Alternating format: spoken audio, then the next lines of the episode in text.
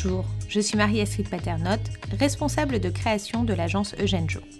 Pour ce troisième podcast sur l'histoire des relations publiques en France, je vous propose de vous présenter les différentes formes et outils utilisés tout au long du XXe siècle.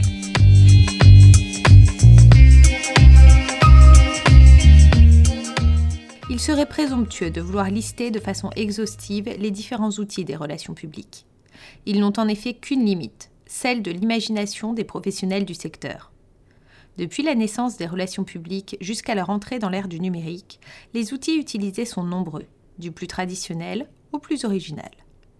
Depuis le début du XXe siècle, les relations publiques sont indissociables des médias en général et de la presse en particulier. Le discours est un autre outil généralement utilisé. Il est l'occasion de délivrer un message, de présenter ses actions, d'asseoir son influence auprès de ses partenaires et de gagner la confiance de ses employés ou d'investisseurs potentiels.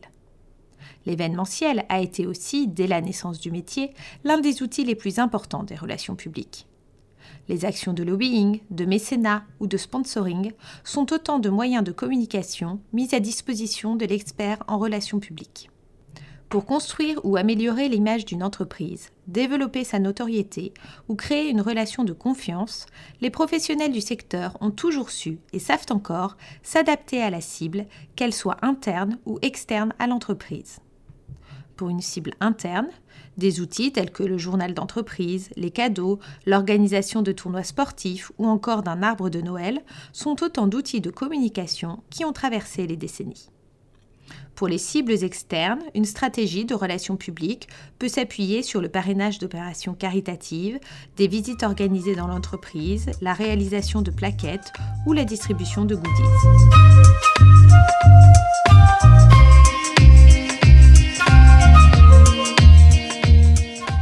Je vous remercie de votre écoute.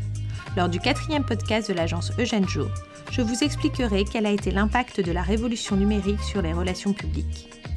Pour retrouver nos premiers podcasts et ne rien manquer de la suite, abonnez-vous à la playlist des podcasts Orange ou rendez-vous sur notre site internet eugenejo.com.